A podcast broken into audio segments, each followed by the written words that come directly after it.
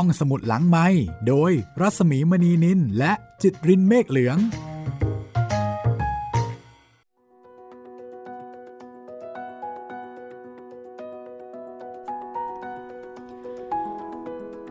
กลับมาพบกันอีกครั้งนะคะ กับตอนที่ 4 ของกุ๊ดโช สวัสดีค่ะ สวัสดีครับ ทุกคนสวัสดีพี่หมีด้วยครับ สวัสดีคุณโกเก้นะคะ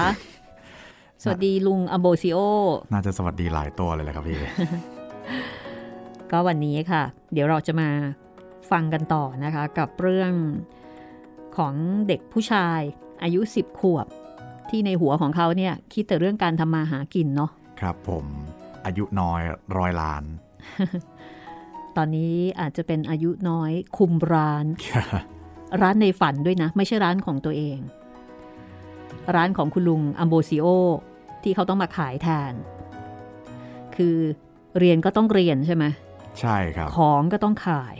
แล้วจะทำยังไงดีล่ะเนี่ย วันนี้ค่ะ ครูจะรู้เรื่องนะคะว่า เอ๊ะทำไมกุชโชถึงไม่มาเรียน แล้วครูจะทำยังไง เราจะมาติดตามกันนะคะ ว่าเรื่องจะดำเนินไปแบบไหน ครูจะว่ายังไง แล้วกุชโชจะจัดการสองเรื่องนี้ให้มัน ไปด้วยกันได้หรือไม่นะคะระหว่างเรื่องเรียนและก็เรื่องปากท้องเรื่องการทำงาน นี่คืองานเขียนของโฆเซ่ ลุยส์โอไลโซล่าอาจารย์รัศมีกฤษณมิษ แปลเป็นภาษาไทยค่ะ ซึ่งถ้าคุณผู้ฟังสนใจนะคะ ก็สามารถ search ใน Google ได้เลย แล้วก็ผลกำไร จากการจำหน่ายก็นำไปเป็นทุนการศึกษา ช่วยเหลือเด็กในชนบท ซึ่งเป็นโครงการที่ผู้แปลคืออาจารย์รัศมีกฤษณมิตรนี่ได้ทำมาอย่างต่อเนื่องหลายปีค่ะ และสำหรับห้องสมุดหลังใหม่ของเราก็ต่อเนื่องมาหลายปีเช่นกันนะคะ และก็ยังคงต่อเนื่องอออกอากาศ ตอนนี้ไม่ได้ออกอากาศแล้ว ตอนนี้อัปโหลดนะ ขึ้นเว็บไซต์ แล้วก็แอปพลิเคชัน ก็ยังคงต่อเนื่องเหมือนเดิมนะคุณจิตเรนใช่ครับ เหมือนเดิม 3 วันต่อสัปดาห์นะครับ วันจันทร์วันพุธแล้วก็วันศุกร์ทางเว็บไซต์แล้วก็แอปพลิเคชันของไทย PBS Podcast นะครับ รวมไปถึงทาง Spotify Google Podcast ทาง Podbean แล้วก็ YouTube Channel Thai PBS Podcast นะครับ แล้วก็สามารถติดต่อกับทางรายการได้ 3 ช่องทางค่ะ ครับผมแฟนเพจ Facebook ไทย PBS Podcast ครับ ทางแฟนเพจของพี่หมีรัศมีมณีนินแล้วก็ทาง YouTube นะครับ คอมเมนต์ไว้ใต้คลิปที่ชมที่ฟังได้เลย แล้วเราก็จะนำข้อความที่คุณส่งเข้ามานะคะ ไม่ว่าจะเป็นการแนะนำติชม หรือว่าการเสนอแนะความคิดเห็นมาตอบมาพูดคุยกันในช่วงท้ายของรายการค่ะ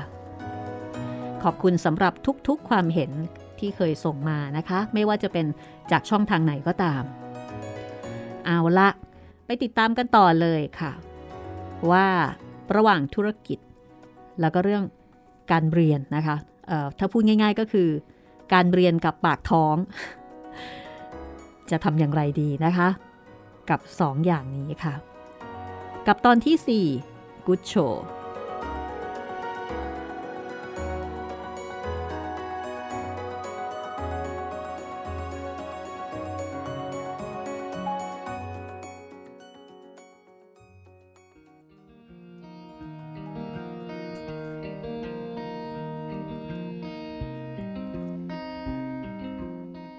แม้ว่ากิจการรถเข็นของลุงอัมโบซิโอที่กุชโชมาช่วยดูแลจะไปได้ด้วยดีทำให้กุชโชและย่ามีรายได้พอที่จะกินอยู่กันอย่างสบายๆ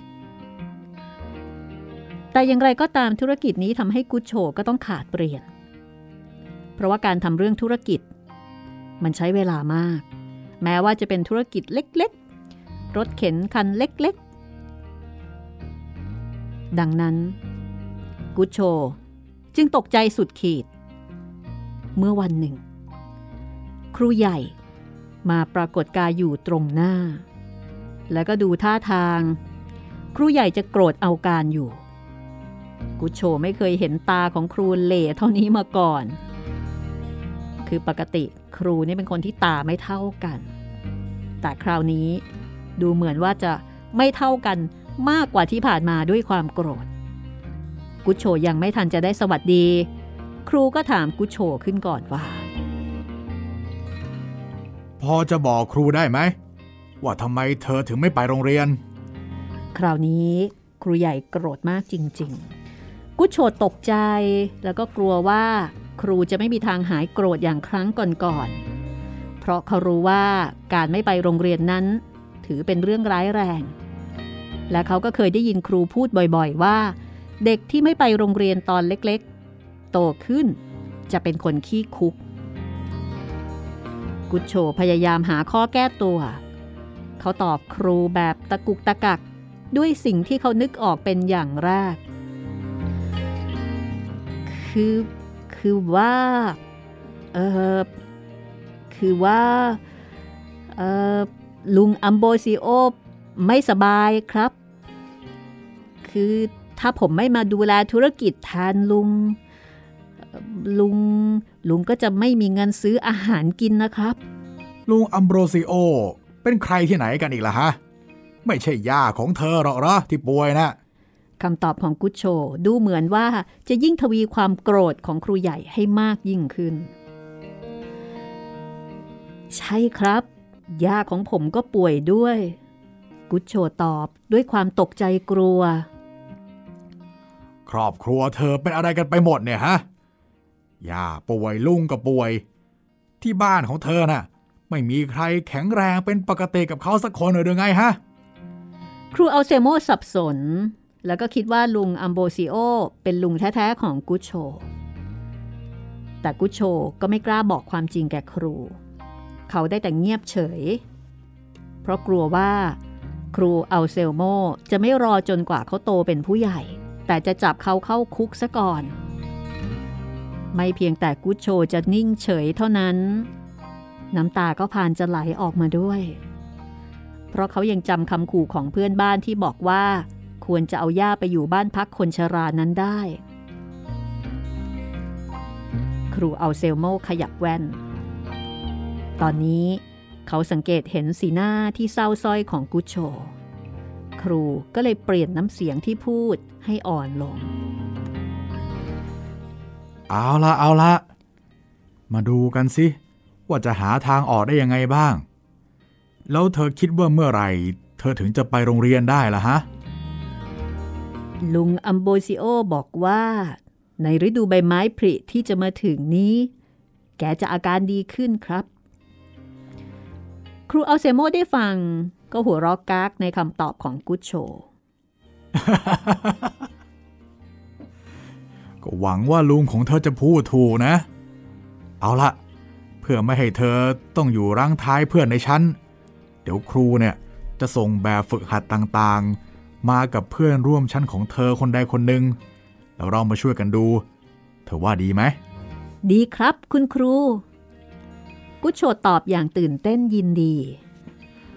ธอค่อยๆทำมันไปเรื่อยๆนะ แล้วก็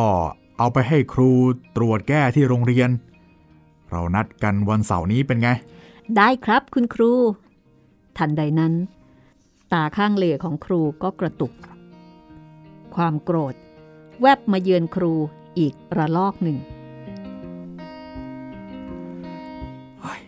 แย่จริงๆ อะไรอะไร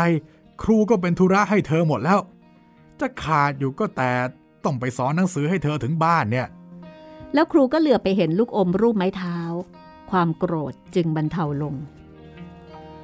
นี่กุชโช ไอเนี่ย ราคาเท่าไหร่ฮะ อ๋อ 25 เปเซต้าครับ ครูจะซื้อไปฝากลูกชายสักอันหนึ่งอ๋อ แล้วก็ต้องซื้ออะไรสักอย่างไปฝากลูกสาวด้วยสิ อืม โอ้โหไ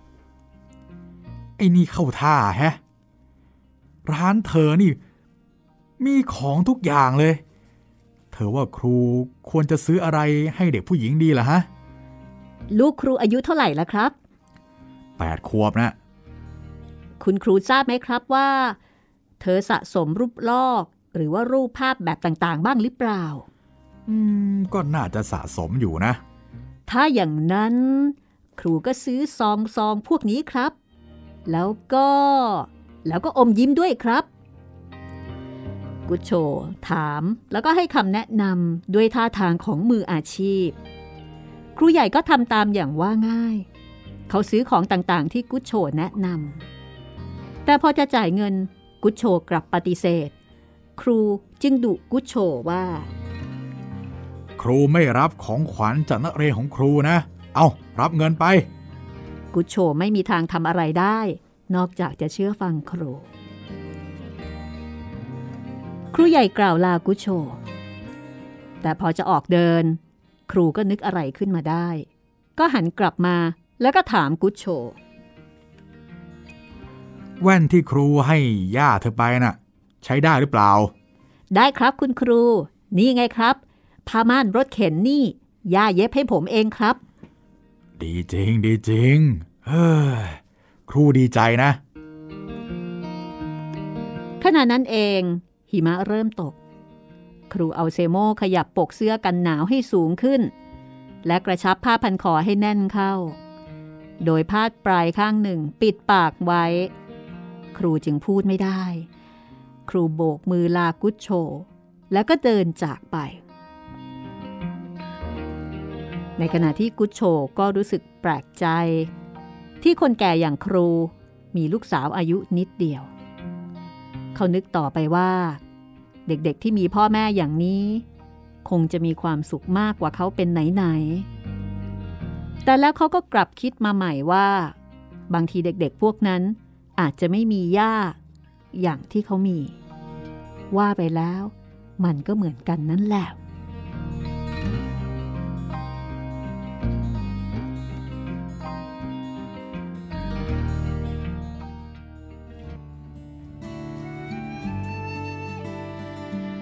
วันรุ่งขึ้น เป็นวันที่กุชโช รู้สึกเสียใจที่ไม่ได้ไปโรงเรียน เพราะว่าตลอดคืนวาน หิมะตกไม่หยุด ตอนนี้หิมะขาวสะอาดตา ปกคลุมไปทั่วกรุงมาดริด กุชโชจำได้ว่า เขาเคยเห็นหิมะ เพียงแค่ไม่กี่ครั้ง แต่สิ่งที่เขาไม่เคยลืม คือการปั้นลูกบอลหิมะคว้างใส่กัน อย่างสนุกสนานที่สนามของโรงเรียน กุชโชเดินคอตกไปยังห้องใต้ดินของลุงอัมโบซิโอ ระหว่างทางเขาปั้นลูกบอลหิมะคว้างเล่นตามลำพัง ไม่มีคนมากนักบนท้องถนน จัตุรัสสเปนก็เกือบจะเป็นจัตุรัสร้าง กุชโชปั้นลูกบอลจากหิมะ ซึ่งจับตัวกันแน่น จนเป็นก้อนกลม แล้วก็คว้างไปยังเสาไฟ เด็กสามคนที่กุชโฉไม่รู้จัก เริ่มคว้างก้อนหิมะใส่เขา กุชโฉป้องกันตัวได้ดีพอใช้ แต่เขาก็ต้องหนี เพราะไม่มีถุงมือทำให้มือของเขาเย็นเฉียบ จนปราศจากความรู้สึก เมื่อกุชโฉมาถึงบ้านของลุงอัมโบซิโอ เขาเคาะประตูปังปัง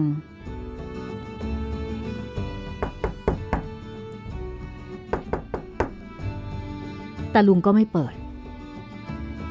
แบกุโชดจะตะโกนเสียงดังลั่นว่า ลุงอโบซิโอ ลุงอโบซิโอครับ นี่ผมเองครับกุโชครับ ลุงอโบซิโอครับ ปกติแล้ว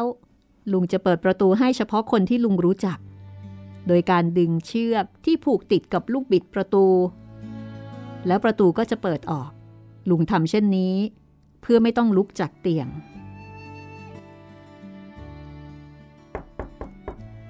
ลุงอโบซิโอ นี่ผมเองครับ กุโชครับ กุโชยังคงตะโกนต่อไป คนที่ปรากฏตัวขึ้น กลายเป็นคุณโรมัน ช่างทำรองเท้าตัวเตี้ย ราวกับคนแคระซึ่งมีร้านซ่อมรองเท้า อยู่ติดกับห้องใต้ดินของลุงอัมโบซิโอ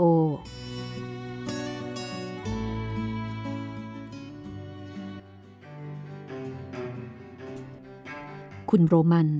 เป็นเพื่อนที่ดีของลุงอัมโบซิโอ และเขาก็รู้จักกุชโช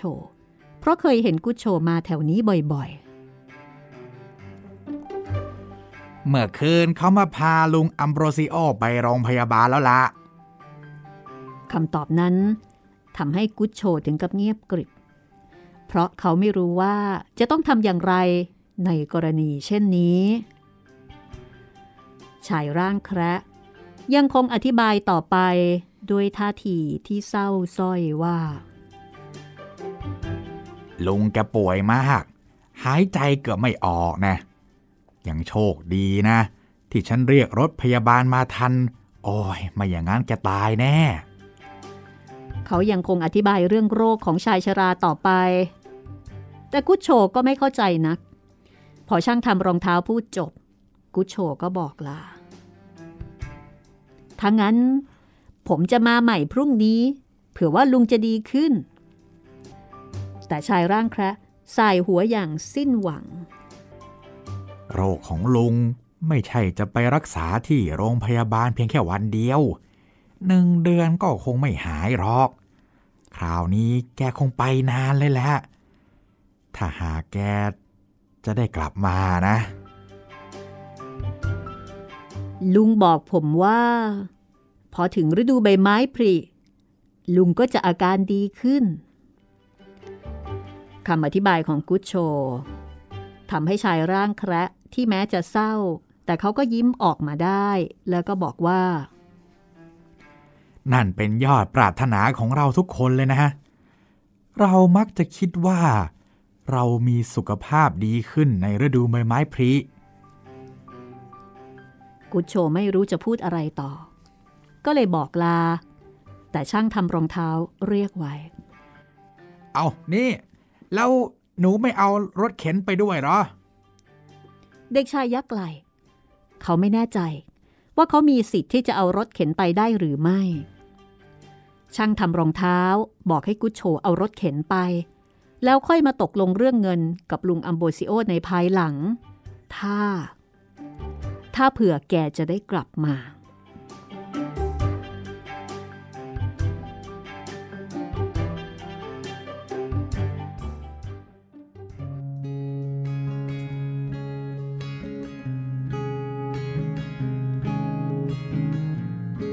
ตั้งแต่วันนั้นเป็นต้นมา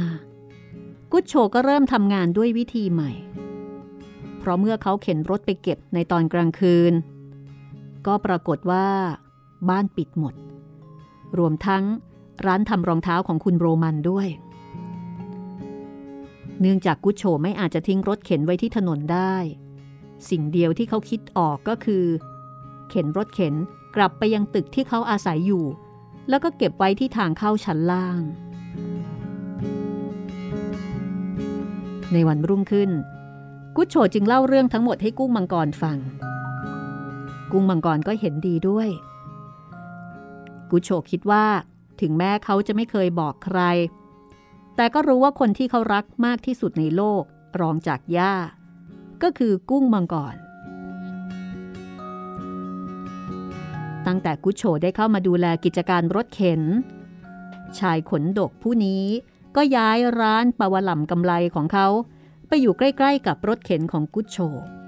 แล้วก็ยังแนะนำสิ่งต่างๆ ที่กุชโชควรทำอีกด้วย อย่างเช่น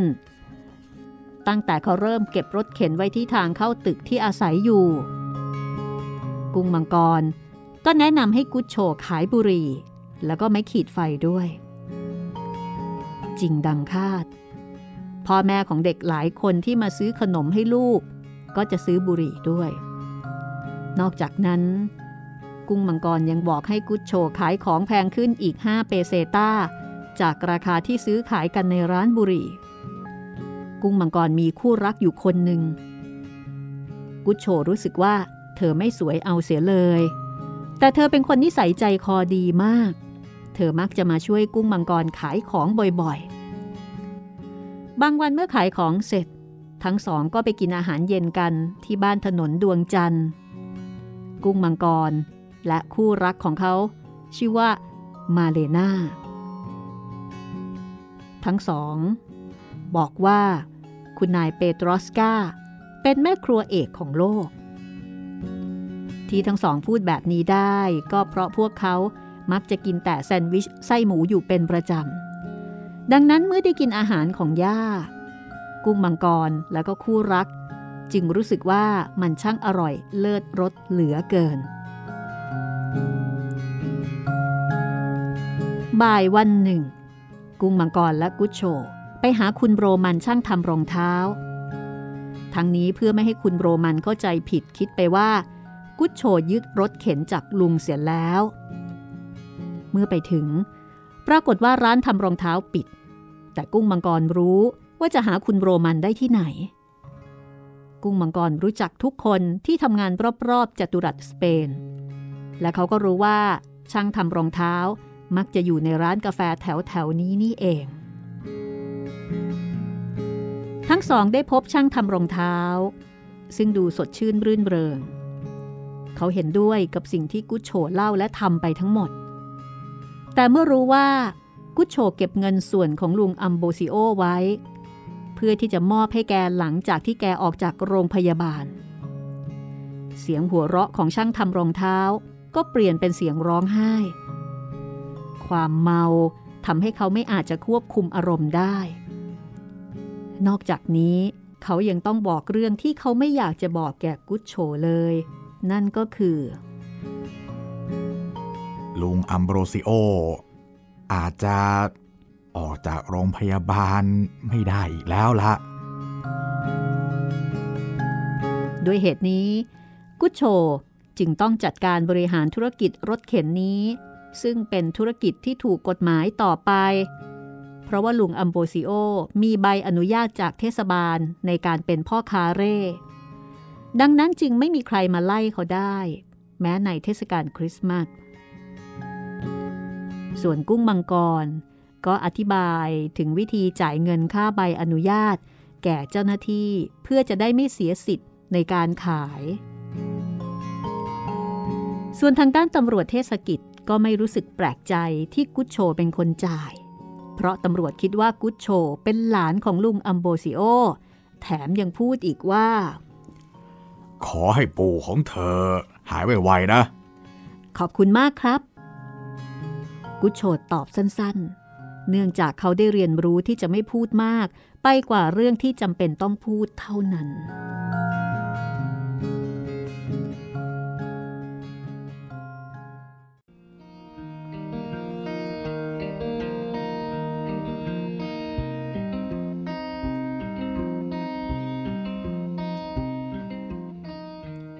ตั้งแต่กุชโชเก็บรถเข็นเอาไว้ที่บ้านของเขา ย่าก็เริ่มตกแต่งประดับประดารถให้กุชโช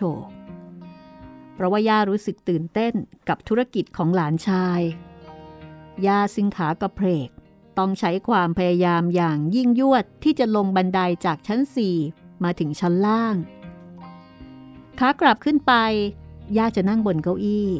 โดยมีกุ้งมังกรแล้วก็มาเลนาคู่รักของเขาเป็นผู้ช่วยยก แม้มาเลนาจะเป็นคนไม่สวย แต่เธอนิสัยดี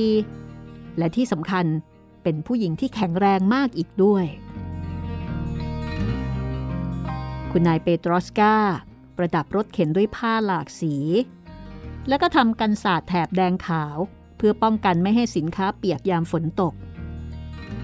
การสาดของย่ามีลักษณะแฟนซีมาก หากคุณโกเก้เห็นก็คงจะชอบหน้าดู จากการประดับประดาตกแต่งของย่าทำให้รถเข็นของกุชโช ดึงดูดความสนใจจากเด็กๆจำนวนมากได้ ถึงขนาดที่ว่าในวันอาทิตย์ เด็กๆต้องเข้าแถวรอซื้อขนมกันเลยทีเดียว และในบรรดาเด็กๆที่เข้าแถวนั้น ก็มีเซเลีย เด็กหญิงผู้รอบรู้รวมอยู่ด้วย กุชโชรู้สึกเขินอายเป็นอย่างยิ่ง เมื่อเซเลียพูดกับเขาว่า สวัสดี กุชโช เป็นอย่างไรบ้างอะ่ะ กุชโชไม่รู้จะตอบเธอว่าอย่างไรดี ดูเหมือนว่าเธอจะไม่ได้มาซื้อของ แต่มาเพื่อล้อเลียนกุชโช กุชโชทำทีเป็นไม่สนใจ แล้วก็ขายของให้เด็กอื่นๆต่อไป พอว่างจากลูกค้าแล้ว เซเลียก็พูดกับกุชโชอีกว่า กุชโช ร้านของเธอสวยจัง เนื่องจากเซเลียปกติและเป็นเด็กที่ชอบเวอร์ ในสายตาของกุชโช กุชโชจึงไม่ได้ใส่ใจกับคำชมของเธอนัก แต่เมื่อเขามองหน้าเซเลีย เขาจึงได้รู้ว่าเธอพูดจากใจจริง เพราะดวงตาของเธอฉายแววแห่งความตื่นเต้นยินดี เธอยังอุทานต่ออีกว่า โอ้โห เธอโชคดีจังเลยกุชโช ไม่น่าประหลาดใจหรอกหรือ ที่เด็กหญิงลูกเจ้าของร้านขายขนมเค้กที่ดีที่สุดในย่านนี้ จะมารู้สึกตื่นเต้นกับรถเข็นขายเม็ดทานตะวันของกุชโช นี่กุชโช ถ้าฉันเป็นเธอแล้วก็ ฉันจะขายตุ๊กตา ขายนาฬิกา ขายของเล่นกำไร แล้วเธอก็ลงมือจัดสินค้าในรถเข็นของกุชโชให้เป็นระเบียบเรียบร้อย โดยไม่ได้ขออนุญาต ดูท่าทางเซเลียจะชอบเอามากๆ เพราะเธอไม่ได้มองกุชโชด้วยซ้ำสายตาของเธอจับจ้องแต่เพียงรถเข็น ตรงกันข้ามกับกุชโช เขากลับมองเธอ เขาไม่เคยเห็นเด็กหญิงคนไหนที่สวยเท่าเซเลียมาก่อนเลยในชีวิต ซเลียแต่งตัวสวยมาก ถึงแม้กุชโชจะแปลกใจอยู่บ้าง ที่เธอถือกระเป๋านักเรียนมาด้วยในวันอาทิตย์ ซึ่งเป็นวันหยุด เมื่อมีเด็กมาซื้อขนม เซเลียมองดูกุชโชอย่างชื่นชม ในขณะที่เขาบริการลูกค้าและเก็บเงิน เงินซึ่งเป็นเงินจริง ๆ ไม่ใช่กระดาษซึ่งใช้แทนเงิน อย่างที่เซเลียใช้เล่นขายของกับเพื่อนๆ นี่กุชโช ถ้าพ่ออนุญาต ฉันคงได้มีโอกาสขายขนมที่ร้านอย่างเธอบ้างหรอกกุชโชจำเรื่องที่เซเลียเคยเล่าให้ฟังระหว่างเทศกาลคริสต์มาสคราวที่เธอจะให้เค้กเป็นของขวัญแก่ย่าเขาได้ แต่พ่อเธออยากให้เธอเป็นทนายความหรือว่าหมอไม่ใช่เหรอเซเลีย กุชโชรู้สึกกล้าที่จะพูดกับเธอขึ้นบ้างแล้ว และคำพูดของเขาทำให้เด็กหญิงรู้สึกเศร้าใจ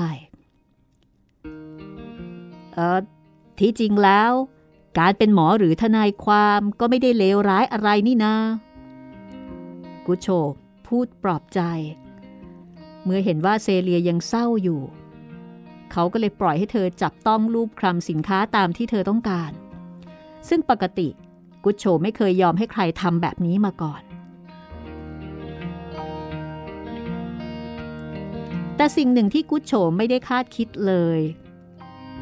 ก็คือเมื่อเซเลียบอกกับเขาว่า กุชโช ฉันเอาการบ้านมาให้เธอทำแล้วก็ช่วยอธิบาย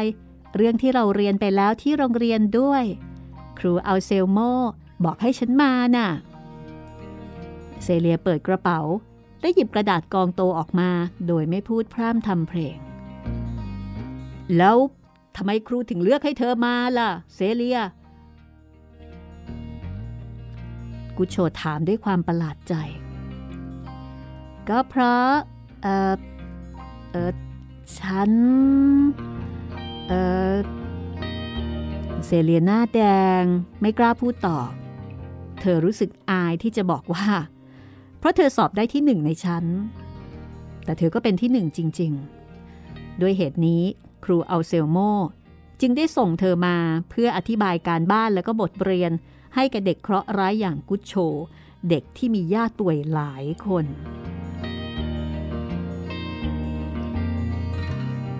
ปรากฏว่า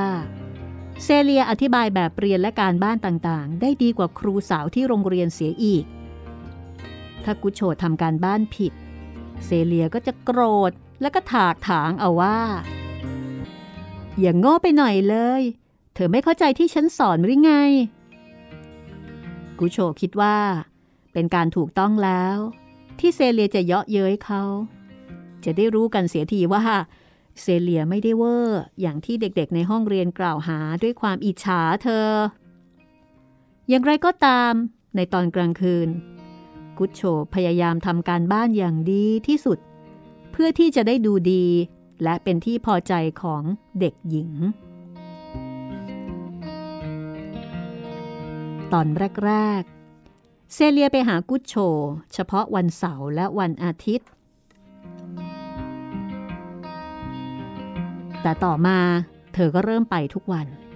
เพื่อไม่ให้การบ้านมากจนกลายเป็นดินพอกหางหมู เนื่องจากใกล้ฤดูใบไม้ผลิวันจึงยาวขึ้น เมื่อเซเลียเอาการบ้านมาให้ กุชโชจะลงมือทำในขณะที่เซเลียก็จะช่วยขายของให้ และแล้ว กุชโชก็อายุครบ 11 ปี กุชโชไม่เคยมีความสุขเช่นนี้มาก่อนเลยในชีวิตเเซเลียเองก็สมหวังในสิ่งที่ตั้งใจจะทำ โดยเริ่มขายของตามความคิดของเธอ เช่น พวกตุ๊กตา ปีเป่าเล่น นาฬิกาเด็กเล่น เข็มกลัดที่มีเครื่องหมายหรือสัญญลักษณ์ต่างๆ รวมไปถึงซองปริศนาด้วย ส่วนกุ้งมังกรและมาเลนาก็ชื่นชมเซเลีย เด็กหญิงที่สวยงามเช่นนี้ ไม่น่าจะมาขายของอยู่ที่ร้านกระจอกกระจอกอย่างของกุชโช กุ้งมังกรบอกกับกุชโชว่า เซเลียต้องตกหลุมรักแกแน่ๆเลยกุชโช ลูกไก่ในกำมือของแกเลยละกุชโชฟังแล้วก็ไม่ชอบใจเลยแม้แต่นิดเดียวที่ถูกกุ้งมังกรล้อ มาเลนารู้สึกได้ถึงความรู้สึกของกุชโชก็เลยกล่าวปกป้องกุชโชว่า อย่ายุ่งหน่อยเลยนะาเขาเป็นแค่เพื่อนที่ดีต่อกันเท่านั้นเห็นไหม นี่เซเลียน่ะยังมาช่วยทบทวนแบบเรียนที่กุชโชด้วย ทุกคนมีความสุขมาก รวมทั้งย่า ตอนนี้ย่ามีไม้เท้าช่วยพยุงแล้ว ย่าจึงเดินขึ้นลงบันไดอย่างช้าๆ ได้สะดวก อีกทั้งยังเดินไปจ่ายตลาดเองได้ด้วย เพราะว่าเป็นเรื่องธรรมดาเสียแล้ว ที่กุ้งมังกรและคู่รักมักจะไปกินข้าวที่บ้านกุชโชสองคนนี้ไม่ใช่พวกที่ชอบกินฟรี ทุกครั้งที่มาก็จะซื้อกับแกล้มหรือขนมมาด้วย บางครั้งถึงขนาดซื้ออาหารยกชุดทั้งหมดมาเองเลย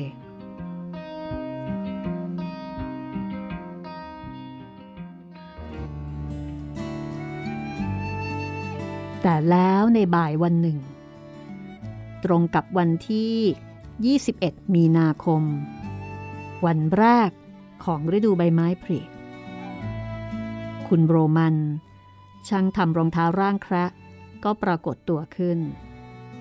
ดวงตาของเขาแดงช้ำราวกับเพิ่งดื่มมา ลุงโรมันบอกกับกุชโชว่า ลุงอัมโบรซิโอ ตายเสียแล้วละ กุชโชรู้สึกสับสน เพราะได้เกิดเหตุการณ์ตรงกันข้าม กับที่ลุงอัมโบรซิโอบอกไว้ ลุงบอกกับเขาว่าลุงจะหายดีในฤดูใบไม้ผลิที่จะมาถึง แต่แล้วลุงกลับมาตายเสีย สิ่งเดียวที่กุชโชนึกออกและถามก็คือ แล้ว แล้วเราจะทำยังไงกับเงินของลุงล่ะครับ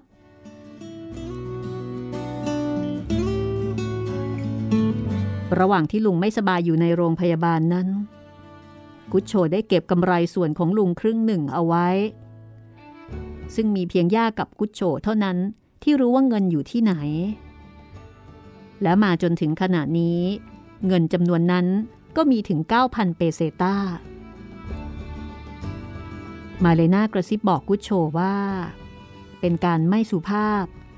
ที่จะพูดเรื่องเงินเงินทองทองของคนที่เพิ่งตายไป เธอบอกคุณโรมันช่างทำรองเท้าว่าเออฉันรู้สึกเสียใจมากค่ะคุณโรมัน เราทราบดีว่าคุณเป็นเพื่อนรักของลุง และคุณคงต้องสะเทือนใจมากต่อการจากไปของลุง พวกเราก็รู้สึกเช่นเดียวกัน กุชโชแอบชื่นชม ที่มาเรน่ารู้สึกเสียใจต่อการตายของลุงอัมโบซิโอ ซึ่งเธอเองก็แทบจะไม่รู้จัก แต่ตัวเขากลับไม่มีความรู้สึก เป็นพิเศษอะไร เพราะไม่เข้าใจเรื่องที่เกิดขึ้นดีนัก กุชโชรู้แต่เพียงว่าใครต่อใครได้ตายไป แต่ในกรณีของลุงอัมโบซิโอนั้น เนื่องจากเขาจำภาพของลุงคลุมตัวด้วยกองผ้าห่ม เป็นทรงคล้ายกระโจมได้ดี และด้วยเหตุนี้ทำให้เขาไม่เคยคิดเลย ว่าลุงจะมีชีวิตอยู่ต่อไปยาวนานนัก ดังนั้นการที่ลุงจะตายก็เป็นเรื่องไม่ยากเลย ช่างทำรองเท้า กล่าวตอบคำขอบคุณต่อการแสดงความเสียใจของมาเลนา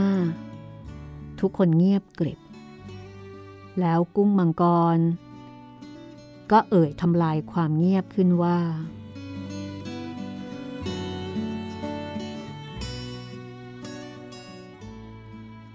แต่ที่กุชโชถามก็มีเหตุผลอยู่นะ แล้วเราจะทำอย่างไรกันดีกับเงินของลุงแกล่ะ มาถึงตอนนี้ชายแคระช่างทำรองเท้า หัวเราะแกนๆก่อนจะบอกว่า เงินของแก คงไม่ได้ให้ประโยชน์อะไรกับแกอีกแล้วละแต่มาเลนากลับตอบว่า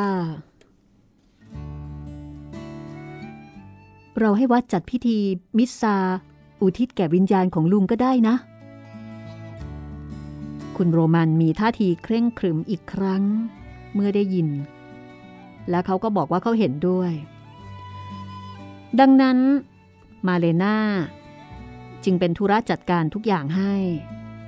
หลังจากนั้นอีกสองวัน พวกเขาก็จัดพิธีมิสซาให้แก่ลุงผู้ล่วงลับที่โบสถ์แห่งหนึ่ง ผู้ที่ไปร่วมงาน มีเพียงกุ้งมังกร มาเลนา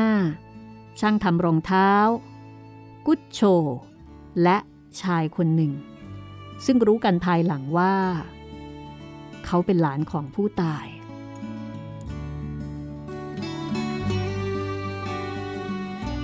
พระผู้ทำพิธีมิสซามีอายุมากแล้ว แล้วก็ดูเหมือนว่าพระรูปนี้จะรู้จักลุงอัมโบซิโอดี เพราะในบทเทศน์เขากล่าวแต่เรื่องที่เป็นความจริง อย่างเช่นว่าลุงอัมโบซิโอ เคยทำให้เด็กๆมากมายมีความสุข ด้วยการขายขนมราคาถูก เป็นเรื่องจริงทีเดียว และเมื่อได้ฟังดังนั้น กุชโชก็รู้สึกสำนึกผิด เพราะสิ่งแรกที่เขาทำเมื่อเริ่มธุรกิจกับลุงก็คือการขึ้นราคาขนม ตอนออกจากโบสถ์ช่างทำรองเท้าก็ได้แนะนำให้ทุกคนรู้จักกับหลานชายของลุงอัมโบซิโอ อ่าคือว่าเขาอธิบายพรางสะอึกไปพราง ไม่ใช่เพราะความเศร้าเสียใจ แต่เป็นเพราะการชอบดื่มแบบไม่เป็นเวลาของเขา นี่คือเออคุณเคโรนิโมทายาทของผู้ตายเออพวกคุณจะพูดเรื่องเงินกับเขาได้ เคโรนิโมอายุประมาณ 30 ปี หนวดเคราโกนไม่เรียบร้อย และสวมเสื้อคลุมเก่ามาก พวกเขาไม่ได้พูดกันถึงเรื่องเงินมากนัก เพราะกุ้งมังกรคิดว่าเป็นการดียิ่งที่ได้พบตัวทายาท แล้วก็พากันไปยังถนนดวงจันทร์ เพื่อเอาเงิน 9,000 เปเซต้านั้น มอบแก่ชายผู้นี้ กุ้งมังกร ต้องการที่จะอธิบายรายการต่างๆ ที่ทำไว้ แต่ดูเหมือนว่าไม่จำเป็นเลย เพราะเมื่อเคโรนิโมเห็นเงิน เขาก็ทำตาลุกวาวช่วยเงินโดยแทบจะไม่กล่าวแม้คำขอบคุณ แล้วรีบจากไป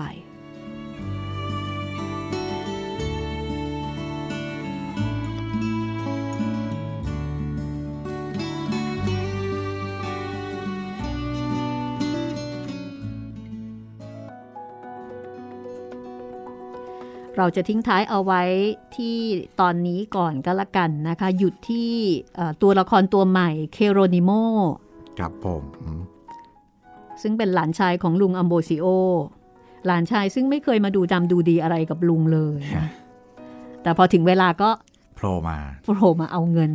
มารับผลประโยชน์ แล้วก็เคโรนิโมจะไม่ได้มาแค่ครั้งนี้นะคะ โอ้เดี๋ยวแวะเวียนมาอีกแล้วครับพี่ แอบสปอยเอาไว้ก่อนเลยค่ะโอ้โหอันนี้ได้ไปเยอะนะ ได้ไปเก้าพันนะจากการที่เขาไม่ต้องทำอะไรเลยอะ่ะครับคือได้มาเปล่าๆเลย ก็ติดตามต่อไปได้ค่ะ ตอนหน้านะคะ ธุรกิจของกุชโช ก็ยังดำเนินต่อไปได้ แต่ว่าเดี๋ยวมันก็จะมีอะไรๆเกิดขึ้นอีกที่กุชโชจะต้องแก้ปัญหาโดยมีกุ้งมังกร แล้วก็มาเลน่าเนี่ยเป็นผู้ช่วยแล้วก็ย่าด้วยนะคะมาถึงตอนนี้เดี๋ยวเรามาตอบข้อความกันสักนิดหนึ่งนะคะ ชาว YouTube มีอะไรบ้างไหมคะ คุณจิตรินคะครับผมทักทายชาว YouTube ทุกคนเหมือนเดิมนะครับสำหรับใครที่ทักทายกันมาสวัสดีฝากให้กำลังใจก็รับทราบกันไว้ทุกคนเลยนะครับ ว่าผมอ่านหมดทุกคอมเมนต์นะครับ มาเรามาดูคอมเมนต์กันดีกว่า คุณเขยยอง เขียนมาในเพื่อนนอนครับตอนมอมเขียนมาบอกว่า ฟังต่อไม่ไหวครับ ก้อนสะอื้นมาเป็นระลอก อาจจะเป็นเพราะว่าเพิ่งเสียลูกสาวตัวน้อยไปเมื่อปีที่แล้ว เรื่องนี้ขอข้ามนะครับโอ้ขอแสดงความเสียใจด้วยนะครับ คุณ สุรีรัตชาวยศ เขียนมาในเพื่อนนอนครับ คุณเป็นเหมือนเพื่อนแท้ที่อยู่กับเราทุกเวลา เปิดฟังได้ แต่ทาง YouTube อย่างเดียว ทางอื่นเปิดไม่เป็นออกยังไงก็ต้องอแนะนำนะครับ ลองเข้าไปในเว็บไซต์ครับ thaipbspodcast.com นะครับ พิมพ์ใน Google ก็ได้ครับ แล้วก็ เปิดฟังในนั้นได้เช่นกันนะครับ แต่ว่าถ้าสะดวกทาง YouTube ก็ยินดีครับ ช่องทางไหนก็ได้มีหลายท่านนะคะ คุณจิตรินครับ ที่คุ้นเคยกับ YouTube แล้วก็ไม่ไปฟังทางอื่นเลย ใช่ เอ๊ะ YouTube นี่เขามีเขามีอะไรล่ะ มีดีอะไรยังไงเหรอเพราะว่าหลายคน พูดแบบนี้เลย บอกว่าเนี่ยฟังได้เฉพาะทาง YouTube ทางอื่นไม่ถนัดอ๋ออาจจะเป็นเพราะว่าเราอยู่กับ YouTube มานานกว่าช่องทางอื่นมั้งครับพี่แล้วก็หลาย ๆ ท่านก็ดูดูคลิปวิดีโอหรือว่าดูฟังพอดแคสต์ผ่านทาง YouTube อยู่แล้ว คือเข้าถึงง่าย ใช่ก็เลยแบบว่ากดเข้าไปแล้วก็โอเคเจอเลย แล้วก็ใช้คล่องก็เลยไม่อยากจะเปลี่ยนแพลตฟอร์มเนาะก็ถือว่าเข้าใจแล้วก็รับทราบไว้นะครับ ยังไงก็จะพยายามอัพคลิปอย่างต่อเนื่องนะครับสำหรับ YouTube ก็ตอนนี้เราก็มาที่คุณกริชวันเขียนมาในเพื่อนนอนครับ วันนี้ได้รับการแจ้งเตือนจากการติดตามใน YouTube อ๋อ อันนี้น่าจะกดกระดิ่งไว้ขอบคุณมากนะครับค่ะรู้สึกดีค่ะ ปกติฟังในพอดแคสต์ห้องสมุดหลังไม้ติดตามคุณหมีมานานแล้ว เป็นรายการที่มีสาระฟังเพลินหลงรักเสียงคุณหมีจนปัจจุบัน มีเสียงคุณจิตริน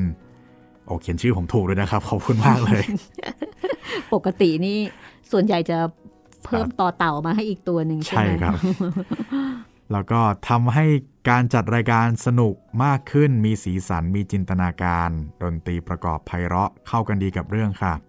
อีกอย่างอีกอย่างหนึ่งนะคะ ดิฉันอยากฟังเรื่องอยู่กับกงค่ะโอเคครับ รับไว้พิจารณานะครับ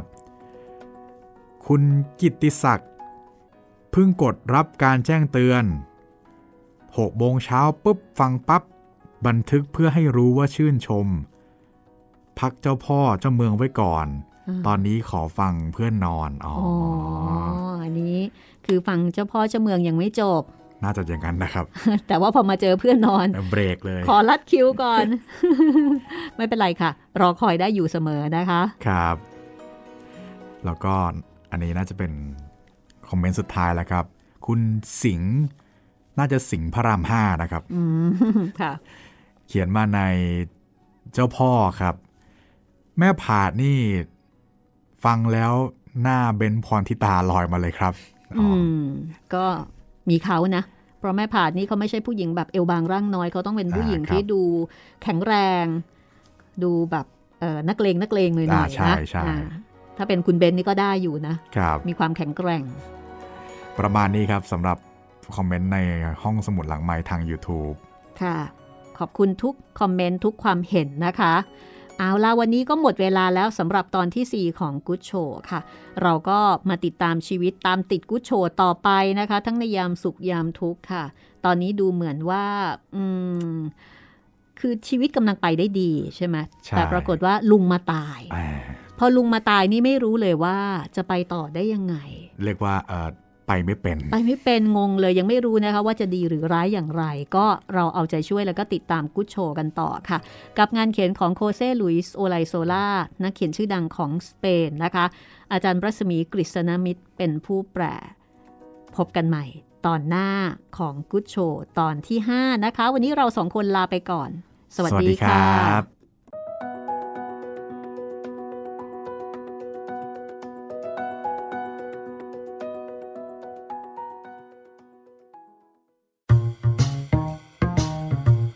ห้องสมุดหลังไม้โดยรัสมีมณีนินและจิตรินเมฆเหลือง